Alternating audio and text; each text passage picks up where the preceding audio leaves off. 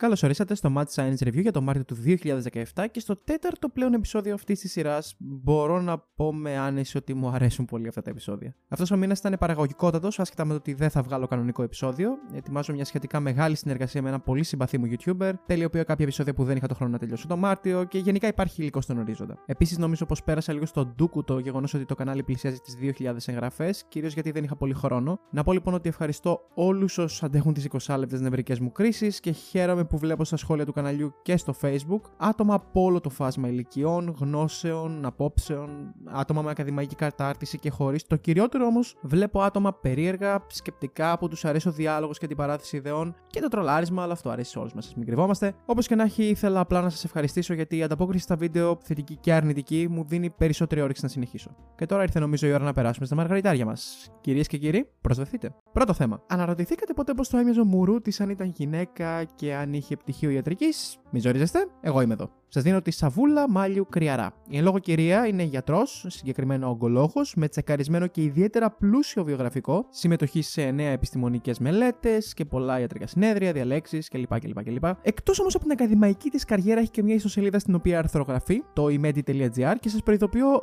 η συνέχεια θα σας προκαλέσει βαριά κατάθλιψη. Θα δούμε μερικά αποσπάσματα από 2-3 άρθρα της, γιατί το κάθε άρθρο από μόνο του θα μπορούσε να είναι ξεχωριστό επεισόδιο. Ο καρκίνος δεν μπορεί να μας σκοτώσει.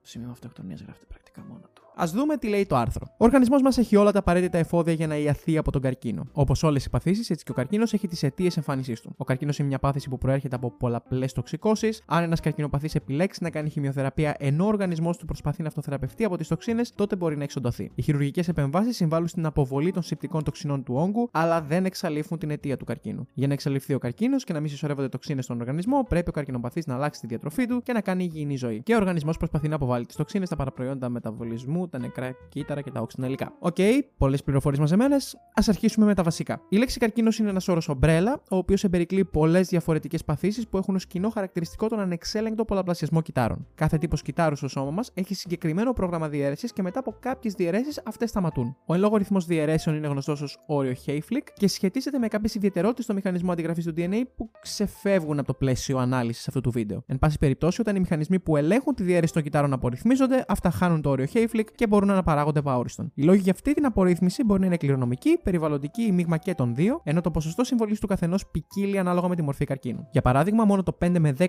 των περιπτώσεων καρκίνου του μαστού είναι αποτέλεσμα κληρονομικότητας, ενώ περίπου το 87% των περιπτώσεων καρκίνου του πνεύμονα είναι αποτέλεσμα καπνίσματος. Και αυτά είναι μόνο δύο παραδείγματα, συνεπώς καταλαβαίνετε ότι πρόκειται για μια σειρά παθήσεων με τεράστια ποικιλομορφία όσον αφορά τα αίτια που τις προκαλούν. Είναι όμως ο καρκίνος θανατηφόρος; Και αν ναι, γιατί; Να τονίσουμε εξ αρχής ότι οι όγκοι χωρίζονται σε καλοήθης και κακοήθης και η διάκριση αφορά το αν τα κύτταρα του εκάστοτε όγκου μπορούν να μεταναστεύσουν σε άλλους ιστούς, αυτό που ονομάζουμε μετάσταση. Για να θεωρηθεί ένας όγκος καρκινικός πρέπει να είναι κακοήθης. Τώρα, δεν είναι όλες οι μορφές καρκίνου άμεσα επικίνδυνες, δεδομένου το ότι μια σημαντική παράμετρος όταν εξετάζουμε την εκάστοτε περίπτωση είναι πόσο επιθετικός είναι ο καρκίνος, δηλαδή πόσο γρήγορα μεγαλώνει ο όγκος και η ικανότητά του για μετάσταση φυσικά. Υπάρχουν περιπτώσεις ιδιαίτερα επιθετικών καρκινικών όγκων που μπορεί να οδηγήσουν στο θάνατο μέσα σε μήνες, σε εβδομάδες ή ακόμα και μέρες, ενώ υπάρχουν και περιπτώσεις που ο καρκίνος μπορεί να αναπτύσσεται για δεκαετίες πριν αρχίσει να δημιουργεί προβλήματα. Από αυτό γίνεται ξεκάθαρο ότι κάθε πολίτης πρέπει να έχει μια πολύ καλή εικόνα της υγείας του. Τα τακτικά check-up πρέπει να είναι στο πρόγραμμα όλων μας, δεδομένου ότι η υγεία είναι μια από τις σημαντικότερες, αν όχι η σημαντικότερη παράμετρο στη ζωή μας, πρέπει να είμαστε υπεύθυνοι ως προς αυτήν. Μην το αμελείτε λοιπόν, καθώς ο έγκαιρος εντοπισμός ενός προβλήματος όπως ο καρκίνος μπορεί να είναι σωτήριος. Και πάμε παρακάτω. Είπαμε και προηγουμένως ότι ο καρκίνος σχετίζεται με τη διατάραξη της ισορροπίας στο σύστημα πολλαπλασιασμού των κυτάρων του οργανισμού και δύο τύποι γονιδίων που παίζουν άμεσα ρόλο σε αυτό το μηχανισμό είναι τα λεγόμενα ογκογονίδια και τα ογκοκατασταλτικά γονίδια. Ω γονίδια να έχετε στο μυαλό σας πολύ χοντρικά κομμάτια DNA τα οποία περιέχουν τις οδηγίες για την επίτευξη ενός στόχου. Συγκεκριμένα τα ογκογονίδια προάγουν την κυταρική διαίρεση και τον πολλαπλασιασμό, ενώ τα ογκοκατασταλτικά γονίδια ρυθμίζουν τον πολλαπλασιασμό περιορίζοντας ή απενεργοποιώντας τον. Όταν αυτοί οι δύο τύποι γονιδίων υποστούν συγκεκριμένες αλλαγές μέσω μεταλλάξεων, απορριθμίζεται και ο μηχανισμός πολλαπλασιασμού των κυτάρων με αποτέλεσμα την ανάπτυξη όγκων και κατά κύριο λόγο για να μετατραπεί ένα φυσιολογικό κύτταρο σε καρκινικό χρειάζονται μεταλλάξεις σε αρκετά γονίδια. Τι γίνεται λοιπόν μετά; Τα καρκινικά κύτταρα βρίσκονται αρχικά στον ιστό στον οποίο αναπτύχθηκαν, για παράδειγμα στο σηκώτη. Όλοι οι ιστοί του σώματος έχουν ένα στρώμα κυτάρων,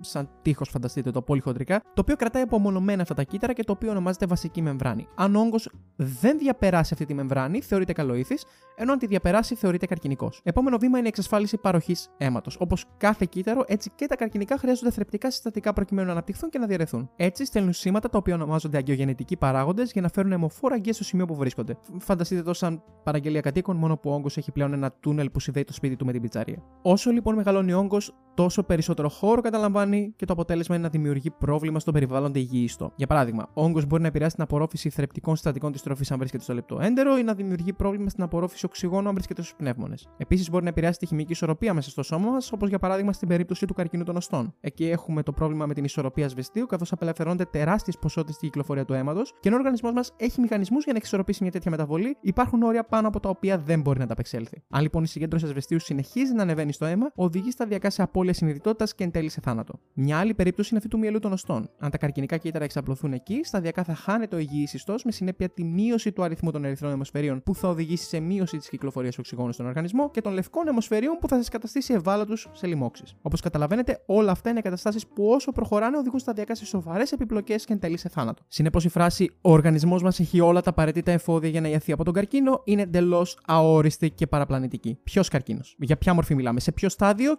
Το κυριότερο που είναι οι έρευνες. Στο άρθρο δεν υπάρχει καμία πηγή. Εν πάση περιπτώσει, το ανοσοποιητικό μας σύστημα όντως μπορεί να αναγνωρίσει κύτταρα που δυσλειτουργούν και να τα καταστρέψει πριν μεγαλώσουν. Τα προβληματικά κύτταρα έχουν στην επιφάνεια της μεμβράνης τους, δηλαδή του περιβλήματός τους, κάποιες πρωτενε που δεν υπάρχουν στα φυσιολογικά κύτταρα και οι οποίες λειτουργούν σαν φάρος για το ανοσοποιητικό σύστημα. Όταν λοιπόν μαρκάρει αυτές τις πρωτενε, στέλνει ειδικούς τύπους κυτάρων τα οποία ονομάζονται βοηθητικά και κυταροτοξικά τα φλεμφοκύτταρα, τα οποία καταστρέφουν τους στόχους. Τα κύτταρα που ξεφεύγουν από αυτή τη γραμμή άμυνας συνεχίζουν τη δουλειά τους και μπορεί να γίνουν τελικά καρκινικοί όγκοι, αλλά ο μεγάλος αστερίσκος εδώ είναι ότι τα καρκινικά κύτταρα έχουν αναπτύξει μεθόδους για να ξεφεύγουν από το νοσοποιητικό σύστημα. Ένας τρόπος είναι να μειώνουν τον αριθμό των πρωτεϊνών που αναφέραμε πριν στην επιφάνειά τους, με αποτέλεσμα να μην τα πιάνει το ραντάρ, ενώ μια άλλη μέθοδος είναι η ρύθμιση του νοσοποιητικού συστήματος με απελευθέρωση ειδικών πρωτεϊνών όπως η TGF-β, η οποία καταστέλει τη λειτουργία των κυταρών που τα καταστρέφουν. Αυτές είναι μερικές, δεν νομίζω ότι υπάρχει λόγος να τις αναλύσουμε όλες, καταλαβαίνετε το σημείο που θέλω να θίξω. Τα καρκινικά κύτταρα δεν είναι παθητικοί θεατές, αλλά επιθετικοί παίκτες, και όπως κάθε άλλος ζωντανός οργανισμός έχουν εξελιχθεί ώστε να μπορούν να επιβιώνουν ακόμα και στις πιο αντίξωες συνθήκες.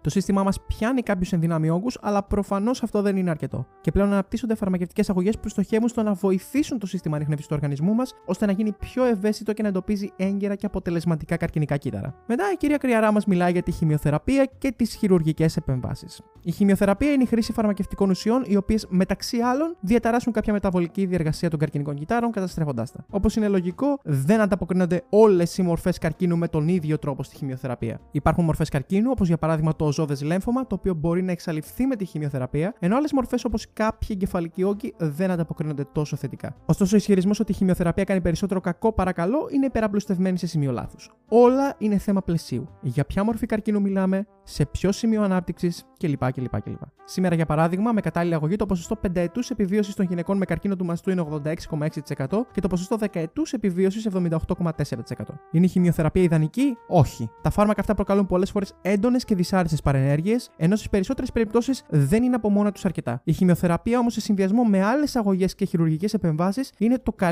εργαλείο που έχουμε στη διάθεσή μας αυτή τη στιγμή για να αντιμετωπίσουμε το πρόβλημα του καρκίνου. Ναι, στο μέλλον αυτές οι προσεγγίσεις θα βελτιωθούν και ήδη η έρευνα εστιάζεται στη χρήση νανοσωματιδίων για πιο αποτελεσματική στόχευση καρκινικών όγκων και με λιγότερες παρενέργειες, ενώ όσο επενδύουμε σε αυτόν τον τύπο ερευνών, τόσο πιο γρήγορα θα γίνουν διαθέσιμες αποτελεσματικότερες λύσεις. Ξαναλέω λοιπόν ότι όλα είναι θέμα λεπτομέρειας. Ζυγίζουμε τα υπέρ και τα κατά για να καταλήξουμε σε ένα λογικό συμπέρασμα και στο θέμα των συμβατικών λύσεων για τον καρκίνο, οι υπάρχουσες είναι οι καλύτερες δυνατές. Και η συνέχεια του άρθρου είναι χειρότερη. Οι συμβατικές θεραπείες του καρκίνου έχουν επιτυχία σε ποσοστό 7%, αλλά οι παρενέργειες που έχουν είναι πολλές και αποδιοργανώνουν ένα υγιές κύτταρο. Τελικά οι μύθοι δεν πεθαίνουν ποτέ έτσι. Αλλάζουν μορφή, ξαναπατεντάρονται, σπάνια όμως εξαλείφονται. Παρότι δεν υπάρχει καμία έρευνα στο άρθρο που να τεκμηριώνει αυτόν τον ισχυρισμό και ενώ δεν βρήκα καμία μελέτη που να κάνει λόγο για 7% αποτελεσματικότητα συμβατικών μεθόδων αγωγής του καρκίνου, θυμήθηκα αυτή τη μελέτη η οποία βγήκε το 2004 και η οποία μιλούσε για 2% ποσοστό επιτυχίας της χημειοθεραπείας. Η μελέτη είχε πάρα πολλά προβλήματα, κυρίως το πετσόκομα δεδομένων και την επιλεκτική χρήση ασθενειών που έβγαζαν το αποτέλεσμα το οποίο προφανώς ήθελε να δει ο ερευνητής, καθώς υπήρχε εξόφθαλμη παράληψη μορφών καρκίνου οι οποίες ανταποκρίνονται εξαιρετικά στη χημειοθεραπεία όπως η λευχαιμία, και σε αυτή την απάντηση κριτικής του εγγραφής της έρευνας αναλύονται εντάχει παρατηρήσεις σχετικά με τα προβλήματα που ανέφερα. Τα καρκινικά κύτταρα καταναλώνουν 15 φορές περισσότερη γλυκό για να πάρουν ακριβώς την ίδια ενέργεια με τα φυσιολογικά κύτταρα. Αυτή τη γλυκόζη τα καρκινικά κύτταρα της ζυμώνουν για να παράγουν κυταρική ενέργεια. Τα υγιή παρακείμενα κύτταρα αρχίζουν να φθύρονται από αυτές τις διεργασίες και ένα ολόκληρο όργανο μπορεί να καταστραφεί. Η έντονη επιθυμία κατανάλωσης ζάχαρης μπορεί από μόνη της να σημαίνει έντονη κυταρική δραστηριότητα και όσοι καταναλώνουν πολύ ζάχαρη εμφανίζουν σε ένα καρκίνο. Κόψτε τελείως τη ζάχαρη. Είμαι σχετικά πεπισμένος ότι βρίσκομαι σε κάποια μορφή virtual reality φυλακής και με βασανίζουν αναγκάζοντά με να λέω ξανά τα ίδια και τα ίδια και τα ίδια και τα ίδια. Πάμε λοιπόν να τα ξαναπούμε. Το θέμα με τον καρκίνο και τη ζάχαρη είναι παρερμηνία. Η ζάχαρη που βάζετε στον καφέ σας και την οποία χρησιμοποιούμε στα γλυκά αποτελείται από σουκρόζη. Ένα διζακχαρίτη, δηλαδή δύο σάκχαρα κολλημένα μεταξύ τους. Σε αυτή την περίπτωση γλυκόζη και φρουκτόζη. Όταν καταναλώνεται η ζάχαρη, διαχωρίζεται στα δύο συστατικά της, τα οποία στη συνέχεια περνάνε στην κυκλοφορία του αίματος, όπου μέσω μιας τεράστιας και πολύπλοκης σειράς χημικών αντιδράσεων χρησιμοποιούνται για την παραγωγή ενέργειας. Πολύ χοντρικά, η αποδόμηση της γλυκόζης για παραγωγή ενέργειας μπορεί να γίνει μέσω του κύκλου του Krebs, ενός μηχανισμού που χρησιμοποιεί το κύτταρο και ο οποίος είναι αρκετά προσοδοφόρος από ενεργειακή σκοπιά, ή μέσω του μηχανισμού της γλυκόλυσης, η οποία δεν είναι τόσο αποδοτική και δεν αποτελεί την πρώτη επιλογή των κυτάρων. Υπάρχουν έρευνες που δείχνουν ότι τα καρκινικά κύτταρα προτιμούν τη γλυκόλυση ακόμα και όταν δεν τα εξαναγκάζουν οι συνθήκες του περιβάλλοντός τους, με αποτέλεσμα να χρειάζονται περισσότερα μόρια γλυκόζης για να παράγουν την ίδια ενέργεια που παράγει ένα φυσιολογικό κύτταρο με λιγότερη γλυκόζη. Και πάνω σε αυτό βασίστηκε η ιδέα ότι η ζάχαρη είναι το αγαπημένο fast food των καρκινικών κυτάρων και γι' αυτό ακούτε συχνά την πρόταση να κόψετε τελείως τη ζάχαρη αν έχετε καρκίνο για να περιορίσετε την πηγή τροφής των καρκινικών κυτάρων ή ότι αν τρώτε πολύ ζάχαρη αυξάνετε τις πιθανότητες να εμφανίσετε καρκίνο. Ω προς αυτό λοιπόν από πως δεν υπάρχει μελέτη που να δείχνει ότι η κατανάλωση ζάχαρης θα επιδεινώσει την κατάστασή σας αν έχετε καρκίνο, ούτε ότι αν σταματήσετε να καταναλώνετε ζάχαρη θα υπάρξει βελτίωση. Τα κύτταρα, καρκινικά και μη, χρησιμοποιούν γλυκόζη, όχι σουκρόζη και τη γλυκόζη την παίρνετε από την πλειονότητα των τροφών που καταναλώνετε. Συνεπώς, αν θα φάτε ένα ντόνατ παραπάνω, δεν θα απασχολήσει τον όκο ιδιαίτερα. Η μόνη σύνδεση μεταξύ ζάχαρης και καρκίνου που μπορώ να κάνω είναι πως η κατανάλωση μεγάλων ποσοτήτων ζάχαρης μπορεί να οδηγήσει σε παχυσαρκία, η οποία έχει όντως συσχετιστεί με ανάπτυξη καρκίνου. Αυτό. Ο θάνατος ενός καρκινοπαθή δεν οφείλεται στα καρκινικά κύτταρα. Τα καρκινικά κύτταρα αντίθετα προσπαθούν να βοηθήσουν τον οργανισμό να επιβιώσει από τη συμφόρηση. Το ανασωπητικό σύστημα παραβλέπει τα καρκινικά κύτταρα που σχηματίζουν τον όγκο, γιατί αυτά επιτελούν έργο προσπαθώντας να σώσουν τον οργανισμό που ασφικτιά από τις τοξίνες. Τα καρκινικά κύτταρα απορροφούν τις τοξίνες που κάνουν κακό στο σώμα. Ο οργανισμός δεν κινδυνεύει από τα καρκινικά κύτταρα, αλλά από τις αιτίες που προκάλεσαν τον καρκίνο. Ο καρκίνος λοιπόν ο καλύτερος φίλος του ανθρώπου μετά τα κόκερ σπάνιελ. Ok, okay, κύριε Κρυαρά, έχω μια ωραιότατη λευκή τουαλέτα στο νούμερό σας με εξαιρετική ζωνούλα που εφαρμόζει τέλεια Μόνο μειονέκτημα είναι ότι δεν είναι τα χεράκια προς τα πίσω. Ε, by the way, είστε αλλεργικοί στη θωραζίνη, μην μη διστάσετε να μου στείλετε την απάντηση με προσωπικό μήνυμα. Στο διά ταύτα λοιπόν, για όποιον τύχει να δει αυτό το βίντεο, ενώ έχει διαβάσει πρώτα το blog της Dr. Zivango, ο καρκίνος δεν είναι η καθαρίστρια του οργανισμού σας. Είναι ένα εξαιρετικά επικίνδυνο ιατρικό πρόβλημα που πρέπει να διαγνωστεί και να αντιμετωπιστεί όσο το δυνατόν γρηγορότερα. Δεν βρήκα καμία, και το τονίζω, καμία έρευνα που να τεκμηριώνει τον ισχυρισμό ότι τα καρκινικά κύτταρα βοηθούν τον οργανισμό καθαρίζοντας τοξίνες και αν υπάρχουν που ειλικρινά αμφιβάλλω, είμαι τρομερά περίεργος να τις δω. Ο οργανισμός κινδυνεύει από τις επιπλοκές που μπορεί να δημιουργήσουν τα καρκινικά κύτταρα, όπως εξήγησα προηγουμένως, και οι ισχυρισμοί της κυρίας Κριαρά μπορούν να θεωρηθούν επικίνδυνοι κατελάχιστο. Πρόκειται για επίδειξη μνημειώδους ανευθυνότητας και μάλιστα από άτομο που έχει ειδικότητα στην ογκολογία. Πολλοί επιστήμονες μάλιστα ισχυρίζονται πως το 90 με 95% των όγκων μπορούν να υποχωρήσουν μόνοι τους, οι αυτοθεραπευτικοί μηχανισμοί του σώματος είναι πολύ πολύ ισχυρή. Το 1% από τα δισεκατομμύρια κύτταρα που ο οργανισμός ανανεώνει καθημερινά είναι καρκινικά. Τα καρκινικά αυτά κύτταρα είναι προγραμματισμένη μετάλλαξη για να διατηρείται σε εγρήγορση το ανασωπητικό μας σύστημα. Oh το ποσοστό 90 με 95% δεν έχει καμία επιστημονική τεκμηρίωση. Δεν βρήκα ποσοστό σε καμία επιστημονική μελέτη και έψαξα εξονυχιστικά. Βρήκα αυτό το ποσοστό μόνο σε ένα βιβλίο με τίτλο Timeless Secrets of Health and Rejuvenation, αλλά θέλω να πιστεύω πως δεν θα επικαλεστεί αυτό το βιβλίο ως πηγή. Αυτό που προσπαθεί να πει η κυρία Κριαρά εδώ, παραποιώντας το σε σημείο εξευτελισμού, είναι αυτό που αναφέραμε νωρίτερα για τα κύτταρα, τα οποία δυσλειτουργούν και τα αντιλαμβάνεται το νοσοποιητικό σύστημα πριν προλάβουν να πολλαπλασιαστούν αρκετά, ώστε να γίνουν καρκινικοί όγκοι, μπλα μπλα μπλα. Αλλά το ποσοστό που χρησιμοποίησε δεν μπόρεσα να το βρω πουθενά. Και φυσικά το γεγονός ότι ο οργανισμός μας παράγει καρκινικά κύτταρα για να διατηρεί το ανασωπητικό σύστημα σε εκρήγορση, ε, ούτε καν θα μπω στη διαδικασία να το σχολιάσω. Και αν αυτό το άρθρο σας φάνηκε κακό, το επόμενο είναι πολύ πολύ χειρότερο. Πόσο καρκίνος αυτοθεραπεύεται; Οι περισσότεροι καρκίνοι μπορούν να αυτοθεραπευτούν. Όλες οι τοξινώσεις του οργανισμού από διάφορες ασθένειες είναι η προσπάθεια του οργανισμού να αυτοθεραπευτεί. Όταν ο οργανισμός παθαίνει κρίση τοξίκωσης, το πρώτο που έχουμε να κάνουμε είναι να κάνουμε αποτοξίνωση και να χρησιμοποιούμε φυσικές μεθόδους για να αναρρώσει ναρώσει γρήγορα ο οργανισμός μας. Να κάνουμε αποτοξίνωση της σχολής και του ύπατος. Αν γίνει διάγνωση καρκίνου σε εσάς, μην τρομοκρατηθείτε και μην καταφύγετε στην άμεση θεραπεία που σας προτείνουν. Εδώ πρώτα απ' όλα οφείλω να ευχαριστήσω το Θάνο Επαχτήτη, ο οποίος αρθρογραφεί στη σελίδα Ελληνικά Hoaxes και στη σελίδα Fact Checker και μου έστειλε το άρθρο του σχετικά με την κυρία Κριαρά και τον ευχαριστώ διπλά για την πυρετή πρωτοβουλία να της κάνει καταγγελία στον ιατρικό σύλλογο που ανήκει. Που επί τη ευκαιρία του ζήτησε να πληρώσει 50 ευρώ, γιατί ο νόμος ορίζει ότι για να γίνει καταγγελία στον εκάστοτε ιατρικό σύλλογο από πολίτη πρέπει να καταβληθεί παράβολο 50 ευρώ. Με λίγα λόγια, ο άνθρωπος που δεν είναι δημοσιογράφος και δεν πληρώνεται από κανένα για την έρευνά του, έκανε τη δουλειά του συλλόγου μαζεύοντας πληροφορίες για ένα άτομο το οποίο χρησιμοποιεί το πτυχίο του για να διαδίδει ψευδοεπιστημονικές ανοησίες, οι οποίες μπορούν κάλλιστα να αποβούν μοιραίες για κάποιον ασθενή που θα την ακούσει και πρέπει να πληρώσει κιόλας για να μπείτε στο κόπο να κάνετε ανασκόπηση της περίπτωσης. Συγχαρητήρια στην ελληνική νομοθεσία. Για άλλη μια φορά καταφέρατε να με κάνετε να επιστρέψω στον αλκοολισμό. Ευχαριστώ πολύ. Θα το καταλάβαινα να επιστρέφατε τα 50 ευρώ στον πολίτη μετά από ανασκόπηση της περίπτωσης ως μέσο για να αποτρέψετε το τρολάρισμα και τους δικομανείς, αλλά προφανώς η πραγματικότητα δεν συμβαδίζει πάντα με τη λογική. Anyway, ας δούμε το τεχνικό κομμάτι τουλάχιστον. Οι περισσότεροι καρκίνοι μπορούν να αυτοθεραπευθούν, όχι το έβγαλε από το μυαλό σου. Όταν ο οργανισμός παθαίνει κρίση τοξίκωσης, το πρώτο που έχουμε να κάνουμε είναι να κάνουμε αποτοξίνωση και να χρησιμοποιούμε φυσικές μεθόδους για να αναρρώσει γρήγορα ο οργανισμός μας. Να κάνουμε αποτοξίνωση της σχολής και του ύπατος. Και τώρα συμπληρώθηκε το καρέ.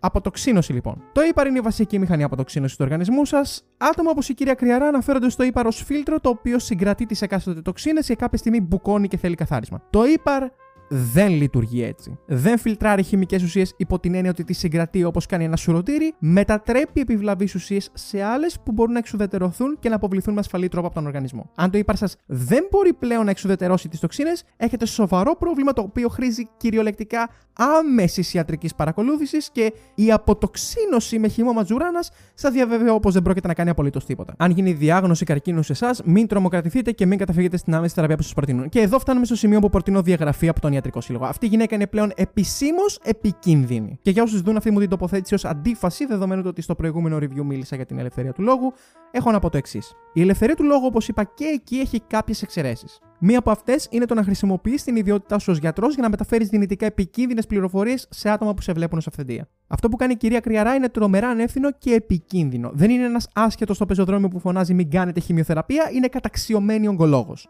Αν υπάρχουν άτομα που εμπιστεύονται το μουρούτι, που δεν μπορεί να βρει που έβαλε τα πτυχία του, και την τόντι που παριστάνει το μάγο γιατρό της φυλής, πόσο ευλαβικά νομίζετε ότι θα ακολουθήσουν τα λόγια μιας ογκολόγου με παρουσία σε επιστημονικά συνέδρια και δημοσιευμένες επιστημονικές μελέτες; Το ρητό η γνώση είναι δύναμη δεν είναι ούτε κλισέ ούτε αστείο, είναι πραγματικότητα. Και η επίκληση στην αυθεντία δυστυχώς συνεχίζει να αποτελεί πρόβλημα στις μέρες μας. Σε τέτοιες περιπτώσεις λοιπόν ναι, πρέπει να υπάρχουν σοβαρές επιπτώσεις. Αν της αφαιρεθεί η δυνατότητα άσκησης επαγγέλματος και δεν είναι πλέον επισήμως γιατρός, σας λέει ό,τι θέλει. Θα συνεχίσω να ασκώ κριτική ακόμα και τότε, αλλά τουλάχιστον θα μπορώ να πω ότι αυτή η γυναίκα δεν είναι πλέον μέλος της ιατρικής κοινότητας, δεν μπορεί να συνταγογραφεί φάρμακα, είναι πολίτης με καλή ακαδημαϊκή κατάρτιση που λέει συναρτησίε. Anyway, υπάρχουν πολλά άρθρα της τα οποία θα μπορούσα να συμπεριλάβω σε αυτό το επεισόδιο, αλλά νομίζω ότι πιάσατε το νόημα, δεν χρειάζεται να το συνεχίσω, δεν τα αντέχει και το στομάχι μου στην τελική. Πάμε παρακάτω.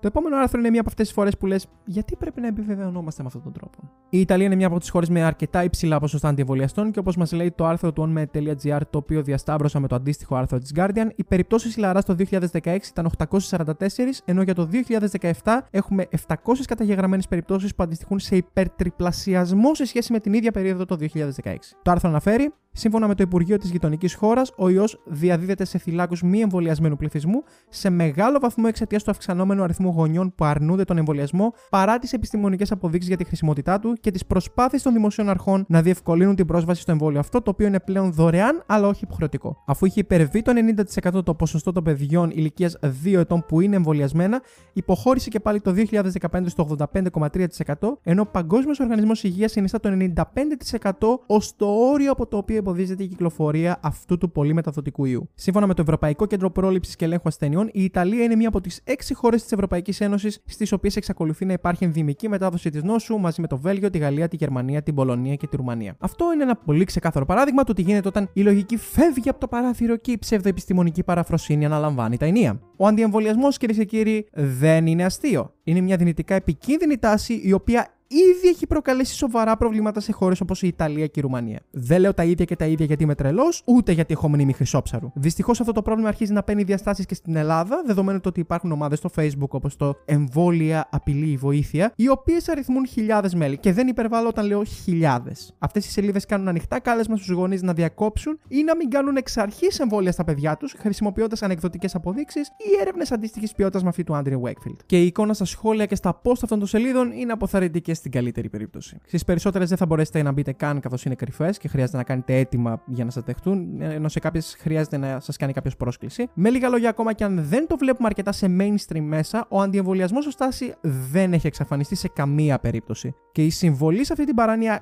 γιατρών που προτρέπουν γονείς να μην εμβολιάσουν τα παιδιά τους κάνει τα πράγματα πολύ πολύ χειρότερα.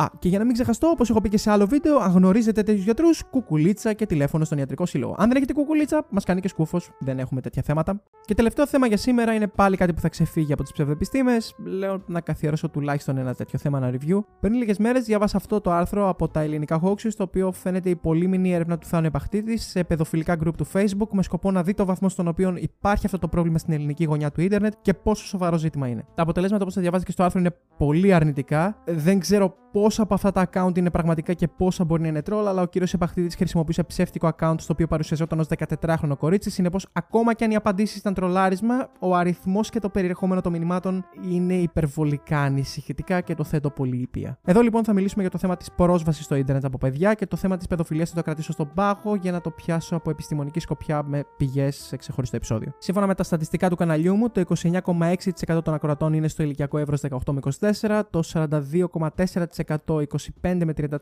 και το 15,9% 35 με 44. Συνολικά λοιπόν έχουμε ένα ποσοστό 87,9%, μια τεράστια πλειοψηφία, η οποία είναι μεταξύ 18-44. Συνεπώς έχω σίγουρα αρκετούς γονείς ως ακροατές, ακόμα και αν συνυπολογίσουμε την πιθανότητα πολλά account να έχουν ψευδή ηλικία. Τα επόμενα λοιπόν απευθύνονται κατά κύριο λόγο σε εσάς, καθώς είστε τα άτομα που επηρεάζει αυτό το πρόβλημα πιο άμεσα από τους υπόλοιπους, αλλά είναι και μια ευκαιρία να επιστήσω την προσοχή και στο 2,3% των ακροατών μου που είναι μεταξύ 13 και 17. Σίγουρα το Ιντερνετ μπήκε πολύ γρήγορα στην καθημερινότητά σας και ίσως θα μπορούσε να υποστηρίξει κάποιος, δεν είχατε τη δυνατότητα να συμβαδίσετε με τη ραγδαία ταχύτητα που αλλάζουν τα πράγματα. Εδώ όμως υπάρχει ένα πολύ σημαντικό πρόβλημα. Δεν έχετε επιλογή. Και ας είμαστε ρεαλίστες, η πλειονότητα των δημοτικών, γυμνασίων και ηλικίων της χώρας δεν κάνουν σεμινάρια εκμάθησης των κινδύνων του διαδικτύου στους μαθητές ε, και το μάθημα της πληροφορικής στην καλύτερη περίπτωση τους δείχνει να παίζουν HTML και να φτιάχνουν μικρές ιστοσελίδες, αν δεν τους αφήνουν να κάνουν ό,τι γουστάρουν όπως έκαναν και με εμάς. Το Ιντερνετ είναι ένα μοναδικό εργαλείο και το παιδί σας πρέπει να μάθει να το χειρίζεται από μικρή ηλικία, αλλά ο τρόπος που θα μάθει να το χειρίζεται και ο ρυθμός είναι τρομερά σημαντικές παράμετροι. Δεν έχουν όλα τα παιδιά την οριμότητα να αντιμετωπίσουν το Ιντερνετ με προσοχή, ούτε μπορούν όλα τα παιδιά να υπολογίσουν τις προεκτάσεις και τους κινδύνους των διαδικτυακών τους κινήσεων. Πολλοί χρήστες έφαγαν τα μούτρα τους με λάθος κινήσεις μέχρι να μάθουν να λειτουργούν με προσοχή και νομίζω θα συμφωνήσετε πως το ιδανικό είναι ένα παιδί ηλικίας 14 ετών να μην πάθει για να μάθει. Η κίνδυνη είναι πολύ σοβαρή όπως θα διαβάσετε και στο άρθρο. Μιλάμε για ζευγάρια που προσεγγίζουν 13χρονα και 14χρονα κορίτσια για ομαδικό σεξ. Εδώ φυσικά μπορεί να γυρίσει κάποιος και να πει ότι υποτιμάω τα παιδιά μικρής ηλικίας και ότι η πλειονότητα δεν θα δώσει τα στοιχεία της αγνώστους, ούτε θα στείλει γυμνές φωτογραφίες. Και ενώ συμφωνώ πως δεν μιλάμε για την πλειονότητα, οι ακραίες περιπτώσεις όπως αυτές των παιδοφιλικών γκρουπ που προσεγγίζουν άμεσα παιδιά είναι μία παράμετρος. Το ότι μία κοπέλα ή ένα γόρι μπορεί να ανεβάσουν φωτογραφίες στα προφίλ τους χωρίς να ρυθμίζουν κατάλληλα το σύστημα απορρίτου του λογαριασμού τους είναι ένας ακόμα τρόπος με τον οποίο ένας επιτίδιος μπορεί να αποκτήσει πρόσβαση σε εικόνες ή ακόμα και βίντεο παιδιών μέσω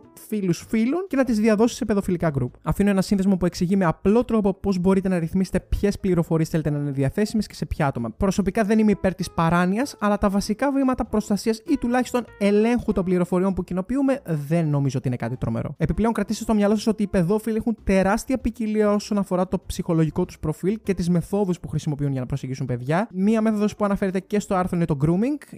Αυτό είναι πρακτικά η προεργασία που κάνει ένας παιδόφιλος, το σταδιακό χτίσιμο σχέσης εμπιστοσύνης με το θύμα. Και ναι, μπορεί πολλά παιδιά να μην είναι χαζά ώστε να δώσουν με το καλημέρα σας πληροφορίες σε κάποιον άγνωστο, αλλά αυτά τα άτομα το ξέρουν. Ούτε οι ίδιοι είναι χαζοί. Δημιουργούν κλίμα εμπιστοσύνης και με τον καιρό αρχίζουν να ζητάνε φωτογραφίες, βίντεο και εν τέλει συνάντηση. Συνεπώς, η προετοιμασία ενός παιδιού για να χειριστεί το ίντερνετ είναι πολύ σημαντικό θέμα. Πρόκειται για σφυρί, όχι για πιπίλα ούτε για νταντά. Είναι εργαλείο που μπορεί πολύ εύκολα να γίνει επικίνδυνο και συνεπώς η κατάλληλη καθοδήγηση στα πρώτα βήματα είναι καθοριστική. Και μην διαστερβλώσετε τα λόγια μου και κάνετε το σπίτι σας αρχηγείο της Gestapo. Δεν λέω να είστε 24 ώρες πάνω από το τάμπλετ του παιδιού σας, ούτε να βάλετε restricted mode στο YouTube για να βλέπει μόνο ζουζούνια. Λέω απλά ότι εσείς πρέπει να τους μάθετε να χειρίζονται αυτές τις συσκευές και να φροντίσετε να τους εξηγήσετε με ευκολονόητο τρόπο ξανά και ξανά ποια στοιχεία τους πρέπει να προσέχουν. Γνώσεις όπως η ρύθμιση απορρίτου ή το ότι δεν δεχόμαστε αιτήματα φιλίας από αγνώστους πρέπει να τους είναι αντανακλαστικά πριν αρχίσουν να χειρίζονται Facebook ή Twitter. Τα παιδιά θα βρουν την άκρη, είναι πολύ πιο άνετα με την τεχνολογία από εσάς ακριβώς γιατί είναι στην καθημερινότητα καθημερινότητά τους από πολύ πολύ μικρή ηλικία. Αυτό που χρειάζονται είναι μια καλή αρχή και να μην σας βλέπουν ως μπαμπούλα. Ξέρω ότι οι ισορροπίες είναι λεπτές σε αυτό το θέμα, αλλά το να ξέρουν ότι δεν θα τα κρίνετε, αλλά θα τα βοηθήσετε είτε με πληροφορίες είτε με κάτι πιο έμπρακτο, είναι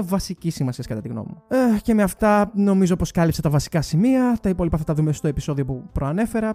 Ήταν λίγο δύσκολο να διαβάσω το άρθρο γιατί ενώ όλοι μας, οι, οι περισσότεροι τέλος πάντων, έχουμε ακούσει για παρόμοιες περιπτώσεις, όταν βλέπεις μια πραγματική τέτοια συνομιλία, το συνέστημα είναι κάπως περίεργο. Προσωπικά προσπαθώ να βλέπω το θέμα και από την ιατρική του σκοπιά, καθώς πρόκειται για πρόβλημα που υπάρχει στην ψυχιατρική, αλλά ακόμα και έτσι η πρώτη αντίδρασης ήταν αρκετά συναισθηματική. Καλώς ή κακό, τα εξελικτικά μας απομεινάρια εμφανίζονται σε στιγμές που δεν το περιμένεις. Σε κάθε περίπτωση, όπως και στο προηγούμενο επεισόδιο, θέλω να δω απόψεις πάνω στο θέμα. Ειλικρινά δεν το λέω κλεισέ, αλλά σε θέματα που ξεφεύγουν από την κατηγορία επιστημονικά δεδομένα, θέλω πολύ να βλέπω διαφορετικές οπτικές από τη δική μου. Συνεπώς, μην τρέπεστε, δώστε τη γνώμη σας και θα τα πούμε σε σχόλια. Ευχαριστώ